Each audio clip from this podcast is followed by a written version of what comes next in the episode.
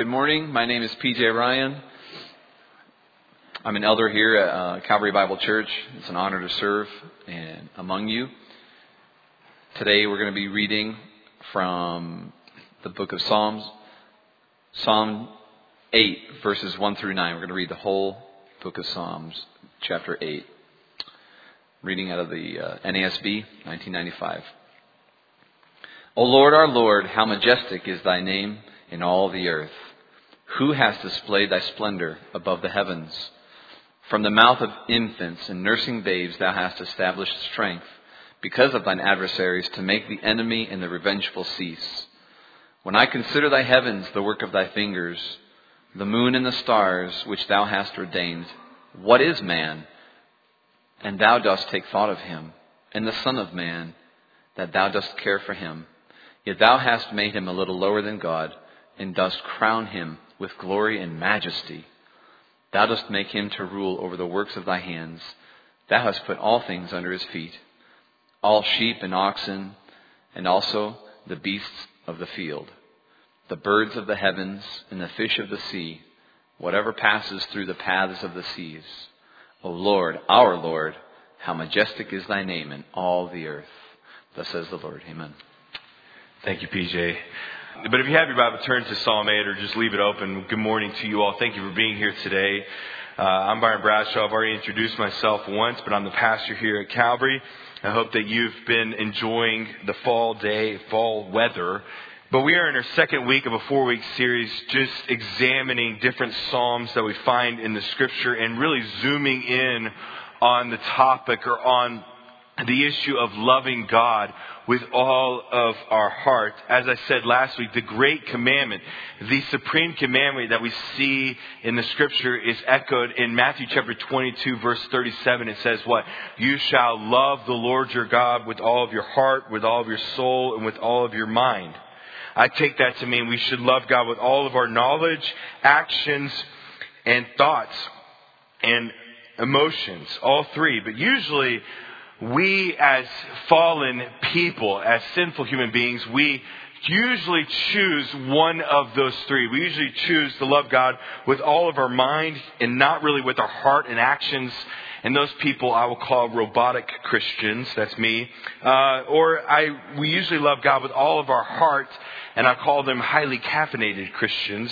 And or we love God with all of our soul, and those people I call busy Christians, people that are just constantly serving.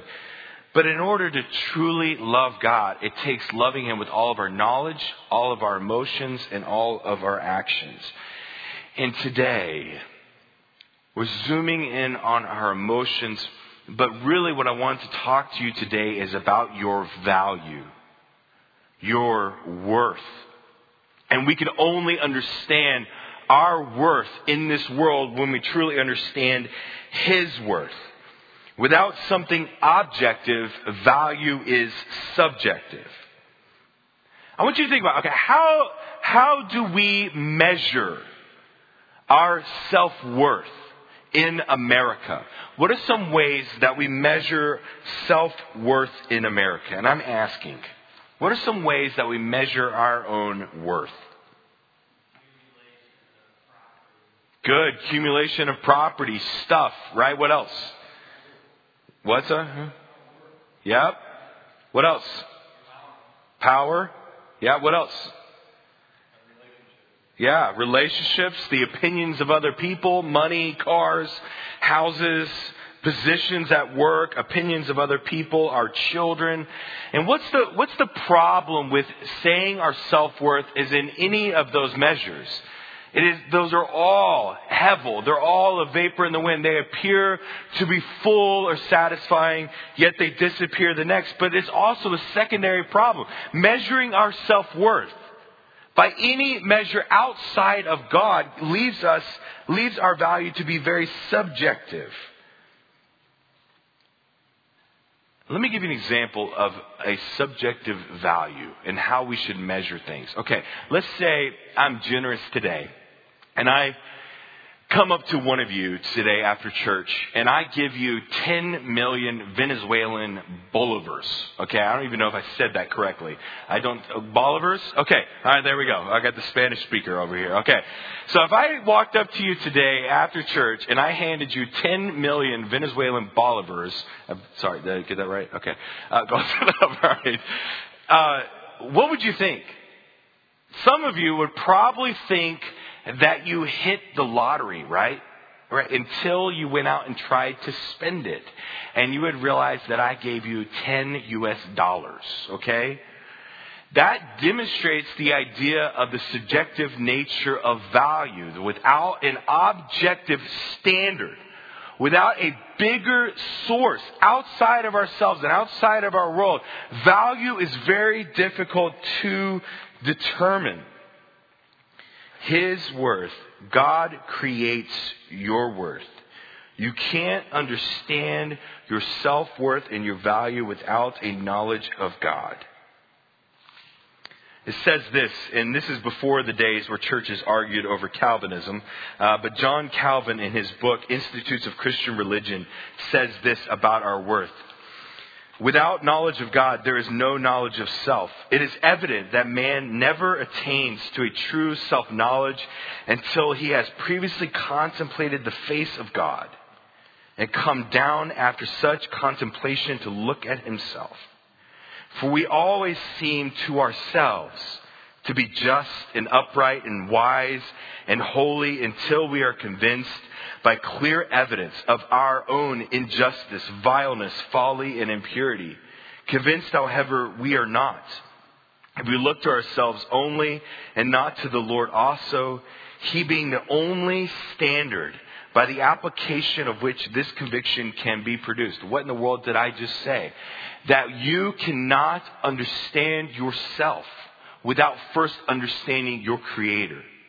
You can't understand your value to God until you understand His value as the sovereign ruler of the universe. That you have to have a standard, a ruler to measure your own self-worth. And that's really what Psalm 8 talks about today, that His worth, His perfection and magnificence, the radiance of His glory and holiness, he, in His perfection, in His infinite wisdom and glory, the creator of all the universe, He tells me my worth and what is our worth. Can I just, um,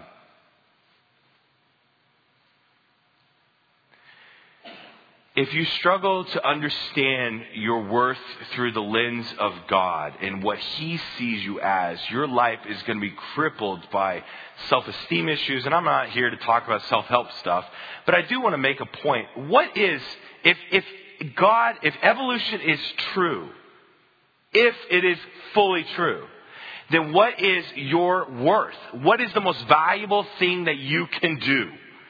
That you are, if evolution is true, a glorified monkey, something that goes, ooh, ooh, ooh, okay. And your greatest calling in life is to spread your genetic code. That's it.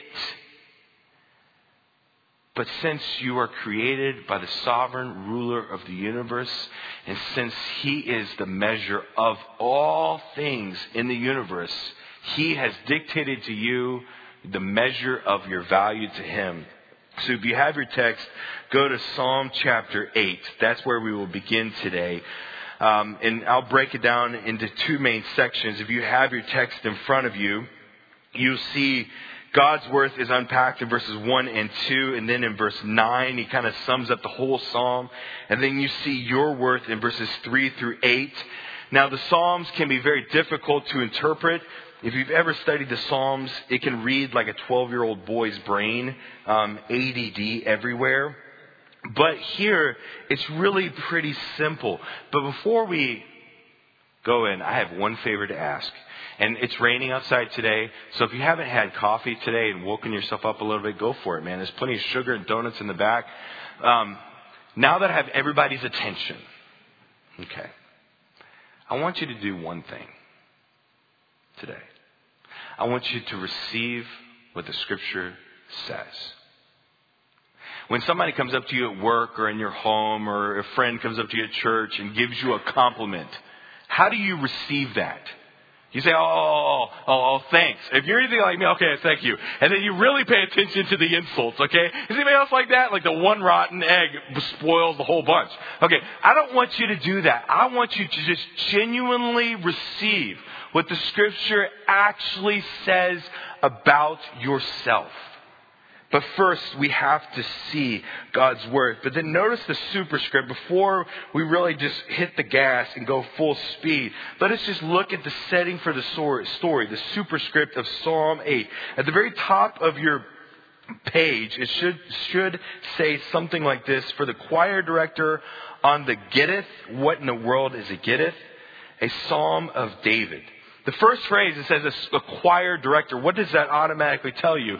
It means that this psalm is meant to be sung. As I said last week, the Psalms are the hymn book of the Old Testament on something called a gittith. What in the world is a gittith?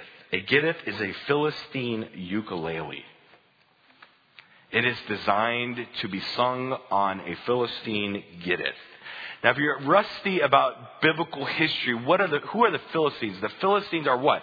The arch enemy of David. If you ever read 1st and 2nd Samuel, then you'll know that the Philistines are kind of all over the place, always being a thorn in the flesh of David and all of the Israelites. And David, throughout his lifetime, the Philistines are gunning for him. And he kills a very famous one named who? Named Goliath. But David took his enemy's ukulele and he took it, he took something dark and used it for a great and new purpose. You are a Gittith. You are a Gittith. God took something once his enemy, once alienated from him, and made you a beautiful instrument to demonstrate and to sing the praises of God's grace and love and redemption. And then notice the last part, a psalm of David. What do we know about David? He was a king of Israel, right? He was also a man after God's own heart. He wrote 73 of the 150 Psalms, and this is one of them. And David, fortunately, doesn't go too ADD on us in Psalm 8. If you've ever read some of them, like Psalm 22, it's like, okay. He doesn't do that here. He talks about God's worth, the standard of our value, and then your worth in verses 3 through 8. Notice verse 1. God's worth is seen in his name. If you have your notes, is seen in his name. O Lord, our Lord. Just notice those four words right there. O Lord, our Lord, how majestic is your name in all the earth.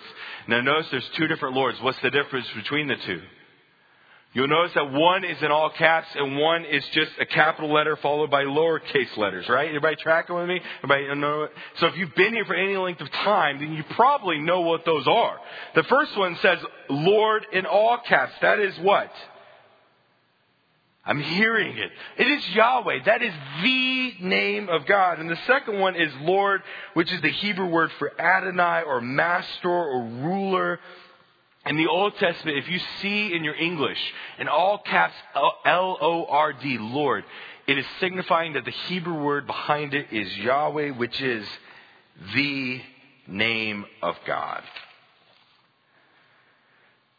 What does that name of God mean? It really describes who He is in a nutshell, the standard by which He proclaims Himself to be. Yahweh is best understood through the lens, the definition of that word Lord is best understood through the lens of the burning bush.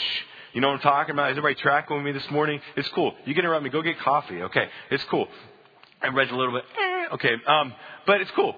We're, it's raining outside. All right. So it's best understood through the story of the burning bush. In Exodus chapter 3, Moses is a simple shepherd in the desert of Midian, and he is walking his sheep, and he sees a strange sight.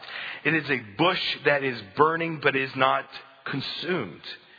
And then David, appro- or excuse Moses approaches the burning bush and he speaks to God, and God is manifesting himself in that fire. And Moses said to God in Exodus chapter 3, Moses is saying this to the Lord. Behold, I'm going to the sons of Israel who are in captivity to Egypt, and I will say to them, The God of your fathers has sent me. Now they may say to me, What? This is Moses speaking. What is your God's name? What shall I say to them? Verse 14, and God said to Moses, I am who I am. The, the meaning of the all caps Lord in your Old Testament is Yahweh, and that word means I am who I am. In other words, what? That there is no comparison. I mean, how could the one true God have any comparison? He is the creator of all things. He's the sovereign God who created the universe, who created this as you see behind me. That there is no comparison. I am who I am. There is no subjective matter that compares to the one true God. No God equals him. He is the greatest being in all of the universe. He is the standard by which we measure everything, including our own worth. But to David, when he writes that word Yahweh, that name of God means something so much more than just a burning bush in a desert. It signals to David and to all the Jews that would read this in the Old Testament, it signals what? That God is the covenant keeping God, that God keeps his promise from an emotive level.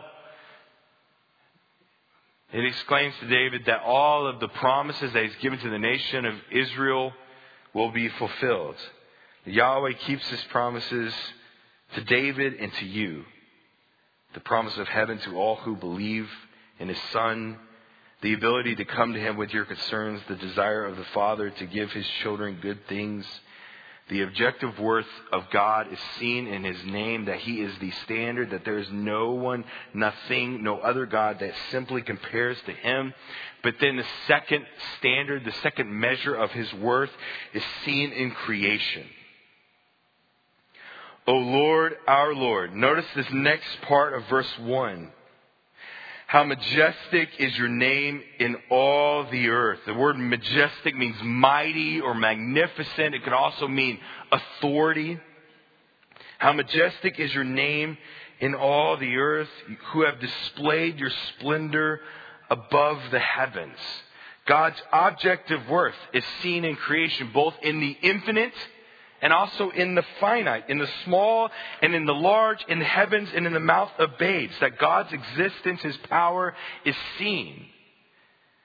When you look up at night and when you look at all the blessings and the people in your lives, how majestic is your name in all the earth.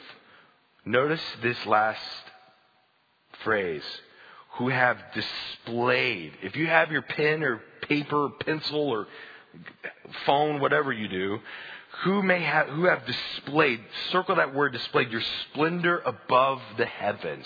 What is he talking about there? That God's might, His majesty, His magnificence is proclaimed in all of the earth and also in the splendor of the heavens. What is David doing at this time? He is looking up at the night sky to look at the magnificence of God. Can I, can I ask you a favor this week? That's what I want you to do. I want you to go for a walk at night. And I just want you to walk in your neighborhood and I want you to look up at the stars. The stars proclaim his worth, that he is who he is, that there's no comparison. I want you to put it in perspective for you. When you look up at the stars, the closest star besides our sun is a star, and I didn't get the name. Okay, but I got the mileage. Okay. It is 25 trillion miles away from Earth. Now, that is such a large number that we have a hard time really understanding what that is, okay? So if you were, let me put it all in perspective. So the closest star besides our sun is 25 trillion miles away. You know, we get impressed when our car goes 100,000 miles, okay? So 25 trillion. Let me put that in perspective for you. Okay. Let's say one day that you're really, really bored okay, and you you've watched all the YouTube you could stand, okay, and you've watched all the documentaries on uh, Amazon Prime or whatever, okay, and you decide to count. like a strange person. Okay, from 1 to 25 million. Using each second as a different number. You tracking with me? How long do you think it would take for you to count from 1 to 25 million? It would take you 7.792 years. But let's say you were really, really, really bored. Okay? And then you decided to count to 25 billion using a different second for each number. How long would it take you then? It would take you 792 years. If you then decided to count to 25 trillion, it would take you 792,000 years. The nearest star besides our sun to us is 25 trillion miles away. That star proclaims the power and the magnificence of God. That when you look up at the splendor of the heavens, how could you not be consumed with his glory and holiness? His worth, his splendor, his power, his majesty is proven by the stars on a dark night. But then notice God's worth is seen in creation, both in big and small. Verse 2 From the mouth of infants and nursing babes, you have established strength because of your adversaries to make the enemy and the revengeful cease.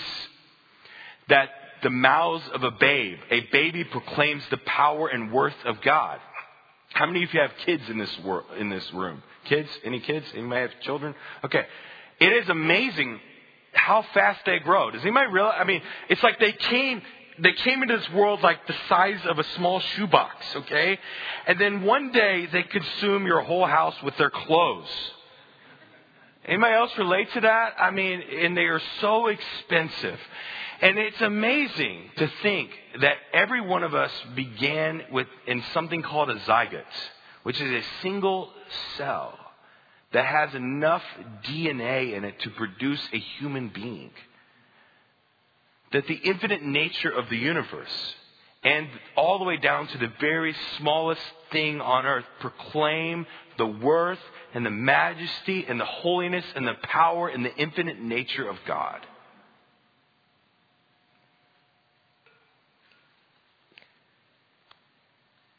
Since God has no equal, then He is the standard by which we must see ourselves. But then notice our worth. This is really where I want to camp out because of Him. He is I am who I am. He's seen His worth in the heavens and on the earth. And then notice what God, through David, says about us. Your worth. There are three principles that I see in verses 3 through 8 and can you, can before I read, can you just receive this? Verse 3. When I consider your heavens, that star that's 25 trillion miles away, when I consider your heavens and the works of your fingers, the moon and the stars which you have ordained, what is man that you take thought of him? And the Son of Man that you care for him? What is he saying? That when he looks at the universe, man seems so insignificant. But what does God do? He takes thought of us. He listens to our prayers. He rewards the righteous. He disciplines us for his love for us. But then also God cares for us. As I talked about last week, that God has worked in your life what are the stones? What are the memorials? What are the testimonies in your life that God takes care of you? We have short term memory. We forget how God has displayed his love to us, how he cares for us. What is man that you take thought of him, that you would listen to him?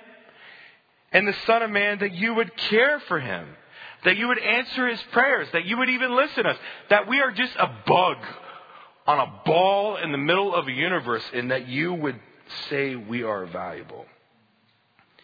Um,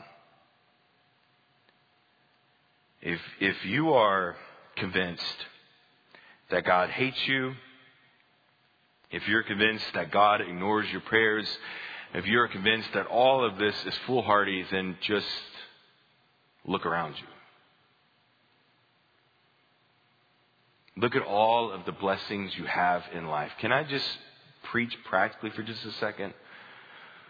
We as human beings, we take one injustice that God allowed or one hard thing or one event in our life and we take that and we use it to justify our stance that God hates us or that God ignores us or that God is just a mean kid on an anthill with a magnifying glass. Anybody relate to that? We take that one event and then we just forego all of the ways that God has shown his care and his love for us. Just look around you. Can, can you just recognize the blessings that God has given to you in this life? Look at where you are. You you're in an air conditioned building. Praise the Lord for it. Okay? You're not sitting in the rain in a tent. Okay? Having church service. You have loved ones and relationships. You have probably a job and you have more money in your bank account than people in Africa do. Okay? God has blessed you in immeasurable ways. Will you just recognize verse 4 in your life? What is man that you would take thought of him, and the Son of Man that you would care for him? I've known so many people that have walked away from the faith convinced that God hates them. But what they fail to see is verse 4. They fail to remember all of the ways that God has displayed his love. But then notice verse 5. This is where your value comes in. Because he is Yahweh, because his creation echoes his worth, both in the big and the small, he listens to us. And then verse 5. Yet you have made him a little lower than God. Some translations say angels, but it is the Hebrew word Elohim, which means every, virtually everywhere else God. You have made him a little lower than God, and you crown him Circle that. And you crown him with glory and majesty. What is David saying in the first line in that stanza? That you are God's greatest creation. You are God's greatest creation. Yet you have made him a little lower than God out of all the things in this universe, out of all the stars in the night, out of all the things that are on earth, that you are his greatest work. Notice the second principle. And you crowned him. You crowned mankind with glory and majesty. He made you his greatest creation and he made you his greatest prize and you crown him with glory and majesty. God elevated us from just a creation to his greatest creation, and he crowned us as his greatest prize. Your story magnifies the grace of God, that God created you perfectly, but through the seed of our father Adam, that we rebelled against God. And since that time in the Garden of Eden, in a verse called Proto Evangelium, any scholars in the room? Okay, Genesis 3:16 talks about that there will be a Messiah that will come and bruise his heel on the head of the serpent.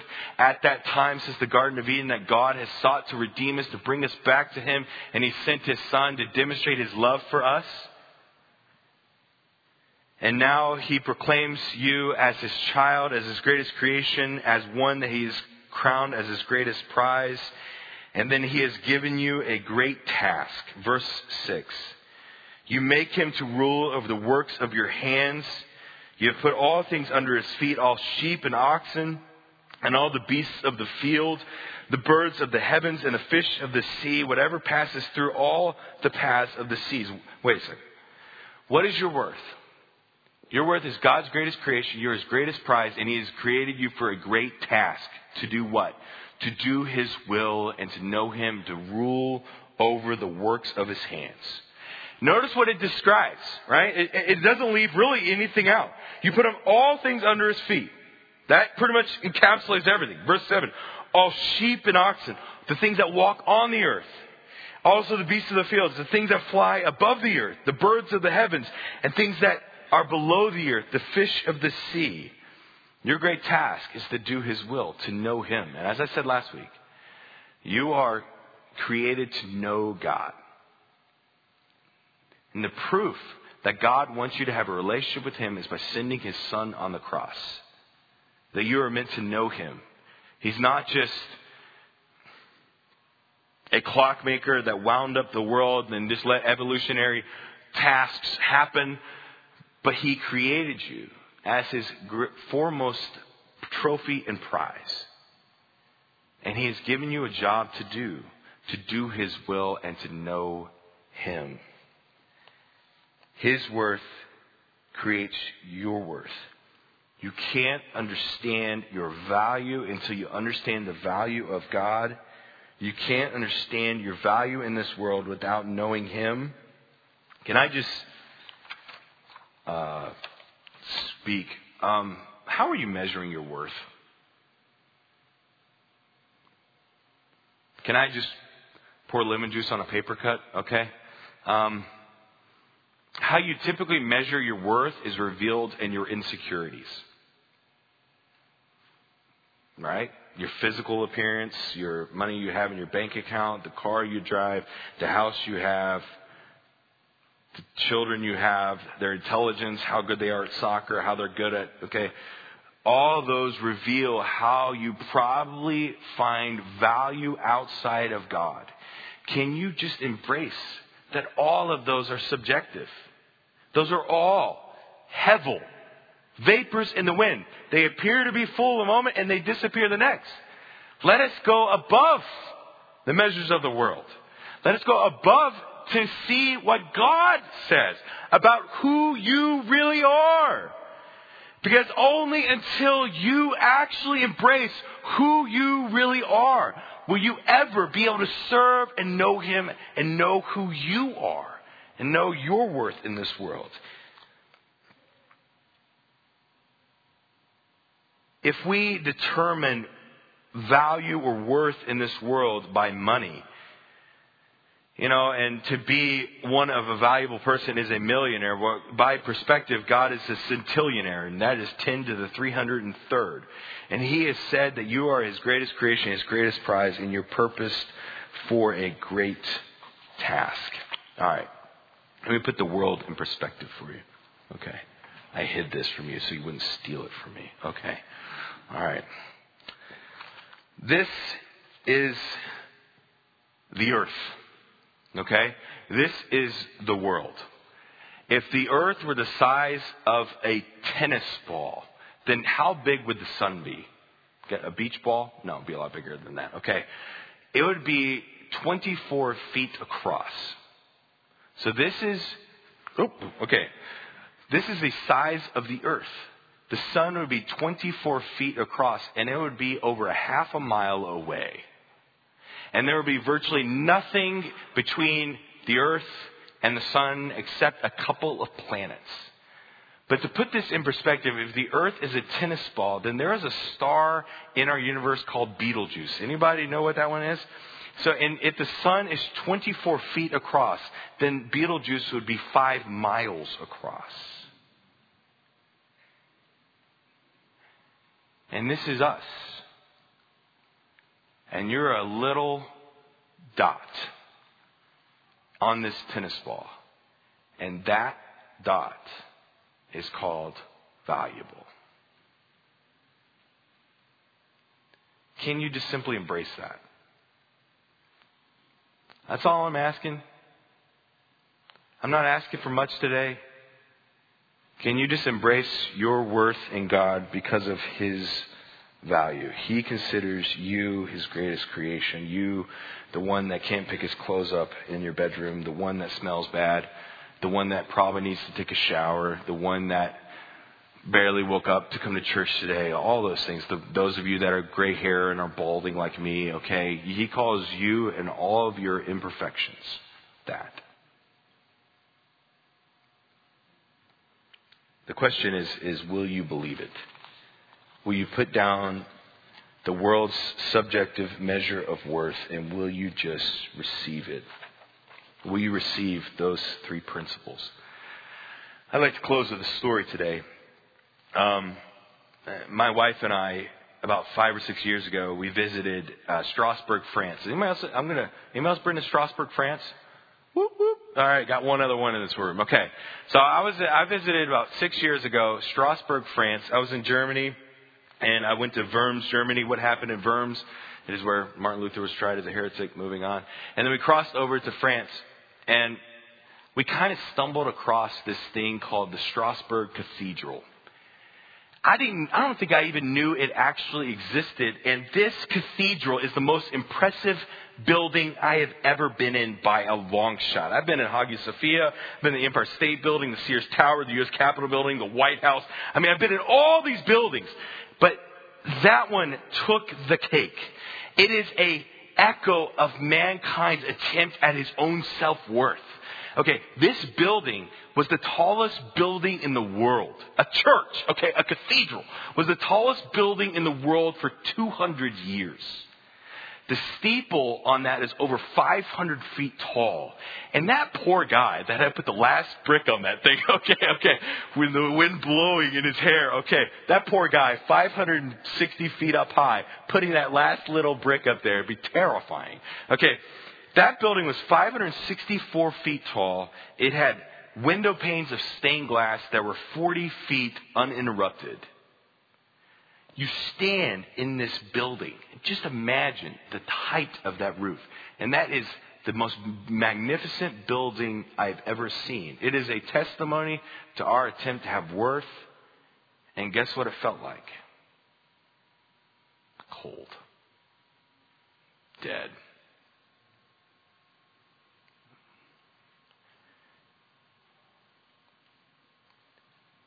If you attempt to find your value outside of God, it will leave you cold. It will leave you starving. It will leave you begging for more and more and more. How about let's just not do that? How about let's embrace that we are God's greatest creation, we are His greatest prize, and we are tasked for a great purpose because of who He is and what He has done. Pray with me. Father, I thank you for this morning. I pray for those that do not know you as Savior that are here this morning. I pray that you would open the eyes to uh, their need for you, their sin, and that they would trust in you as Lord and Savior.